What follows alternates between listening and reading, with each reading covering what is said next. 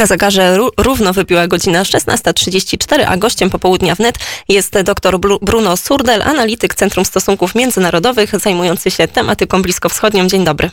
Dzień dobry, witam Państwa w deszczowe popołudnie. E, będziemy rozmawiać o e, napiętej sytuacji na Morzu Śródziemnym. Należące do NATO Grecja i Turcja już od kilku tygodni e, dzieli bardzo mocno przebierający na sile spór o zasoby gazu ziemnego. No i co wydarzyło się między tymi państwami od naszej ostatniej rozmowy, która odbyła się dwa tygodnie temu? A pani redaktor, no dzieje się bardzo dużo. No przede wszystkim bym powiedział, były bardzo ciekawe wydarzenia.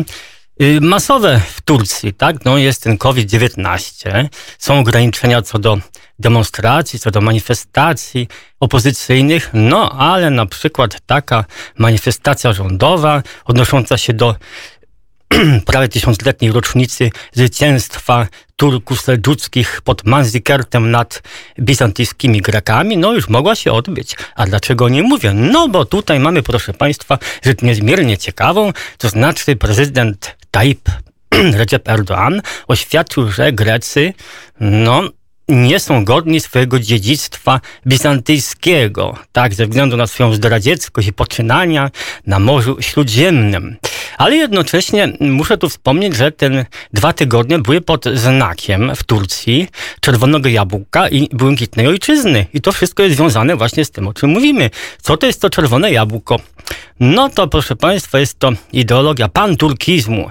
I co to znaczy? No Turcja pod władzą Recepa Tayyip Erdoana i jego współpracownika, koalicjanta Bach, Devleta Bachczyli z partii y, ruchu nacjonalistycznego, no to oni chcą wszystkie te narody y, y, tureckie zjednoczyć i stworzyć taką potęgę na miarę Rosji, jeżeli Rosja jest potęgą, i Chin. Ale z drugiej strony mamy, to związane właśnie z naszymi tutaj omawianymi problemami, mamy tę błękitną ojczyznę. No i właśnie tutaj dotyczy ona wszystkich mórz, z którymi graniczy Turcja. Morze e, Czarne, Morze Śródziemne, Morze Egejskie. I prezydent Erdogan oświadczył podczas wspomnianej uroczystości bardzo wyraźnie, że Turcja nie odda ani kropli wody z tych mórz. Tak?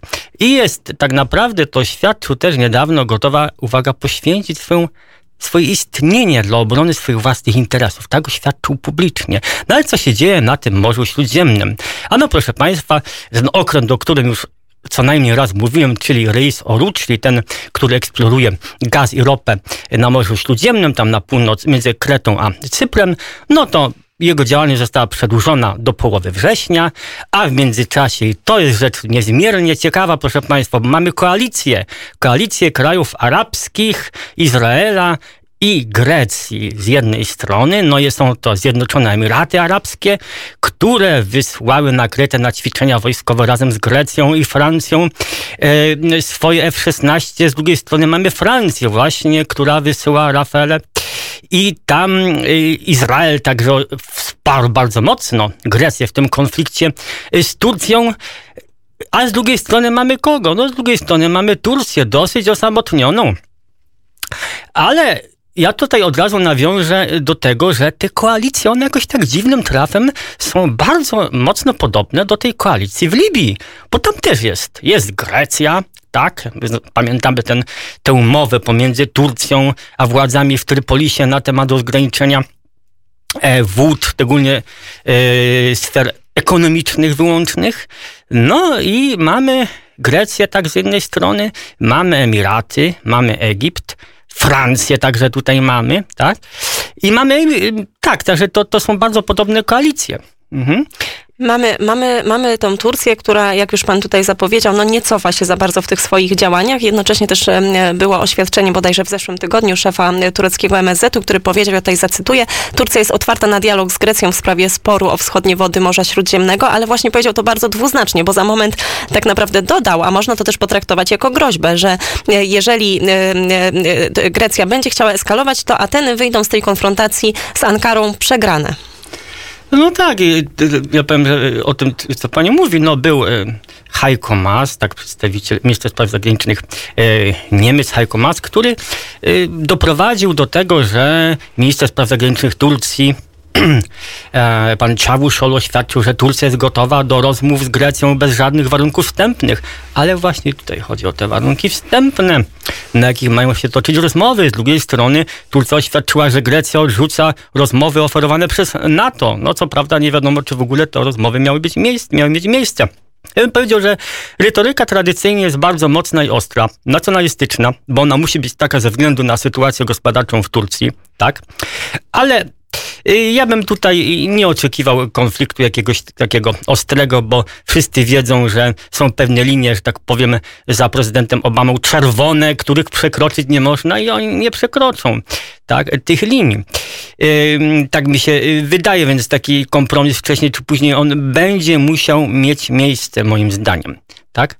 Mamy po stronie e, Grecji wspierającą ją Unię Europejską, tutaj na czele z Francją, ale jeszcze może na moment zatrzymajmy się przy tej Francji, bo e, Emmanuel Macron tutaj mówi, że on będzie oczywiście wspierał Grecję, żeby wyrazić swój sojusz tutaj z Unią Europejską, ale na dobrą sprawę wiadomo, że chodzi też o coś więcej. E, jakie są, jakie są interesy Francji w tamtym regionie? No są też interesy energetyczne. Zresztą no właśnie, chyba dzisiaj e, minister spraw zagranicznych Turcji oświadczył, że Francja musi odrzucić swoje ambicje kolonialne, czy też postkolonialne we wschodnim Morzu jeśli chodzi o e, wschód Morza Śródziemnego. Są to wiadomo ambicje energetyczne, także strategiczne, tak, jeśli chodzi o, o Francję i także inne kraje. No tutaj ciekawą rolę odgrywa, odgrywają Włochy.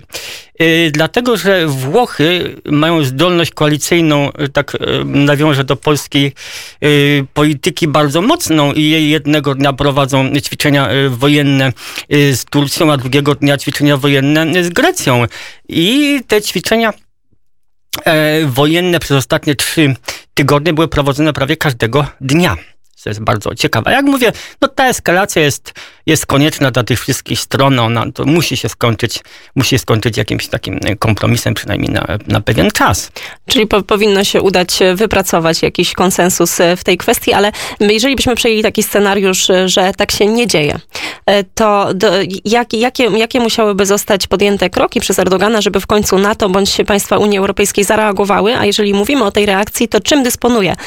Czym na przykład dysponują państwa Unii Unii Europejskiej, aby wywrzeć nacisk na e, prezydenta Turcji? No kraje Unii Europejskiej już zagroziły, że jeżeli Turcja nie zrezygnuje ze swojej agresywnej polityki zagranicznej na Morzu Śródziemnym, szczególnie wobec Grecji, no to proszę Państwa, zostanie zamrożone, zostaną zamrożone negocjacje w sprawie członkostwa Turcji w Unii Europejskiej. A druga sprawa, sankcje gospodarcze mogą być nałożone na Turcję. No, czy to się tym specjalnie prezydent Erdogan przejmie, to ja bym osobiście bardzo wątpił. Myślę, że to jest młyn na wodę nacjonalistów w Turcji i jeszcze no, podgrzeje atmosferę i zyska parę punktów procentowych właśnie pan prezydent Erdogan.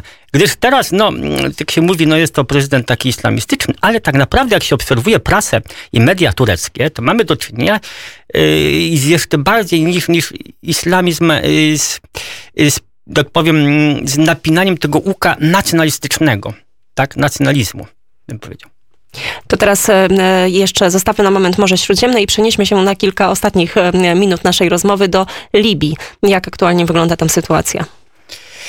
A proszę Państwa, kompromis, ponownie kompromis się szykuje pomiędzy rządem trypolitańskim pana Fajeza Sarradzia, tak wspieranym przez Turcję, a poniekąd Włochy i Maltę, a tym, e, tym rządem w Tobruku, tak, który teraz tak jest bardzo dziwna. Tam jest, proszę Państwa, przywództwo, bo ten strongman Khalifa Haftar, po tym jak nie udało mu się odbić Trypolisu, to jest trochę słabszy. Ale jaki to kompromis? Kompromis ma polegać na tym, że jednak znowu marzy się o wyborach parlamentarnych e, w przyszłym roku, a z drugiej strony, i to jest rzecz bardzo istotna, e, o demilitaryzacji dwóch ważnych miast portów portowych nad Morzem Śródziemnym.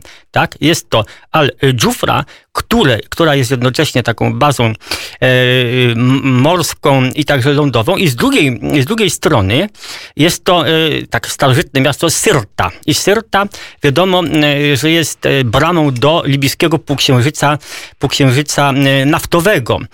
I y, obydwie strony, zarówno ta y, trypolitańska, jak i ta cyrenajska, chcą demilitaryzacji, co jest na niekorzyść Turcji, gdyż Turcja chciałaby tak naprawdę przejąć. Przejąć właśnie te tereny, gdyż bez tych terenów to nie może realizować swoich interesów, interesów y, w Libii. Ale co jeszcze Turcja mm, wraz z Katarem niedawno zrobiły? A to, proszę Państwa, postanowiły budować państwowość libijską i zaczęły od Akademii Wojskowej. Tak, Akademia Wojskowa, która ma być elementem, jak to kiedyś określił e, Francis Fukuyama w takiej swojej bardzo interesującej zresztą książce o budowaniu państwa, no to będą budować e, struktury libijskie, szczególnie te w, w, w Trypolitanii.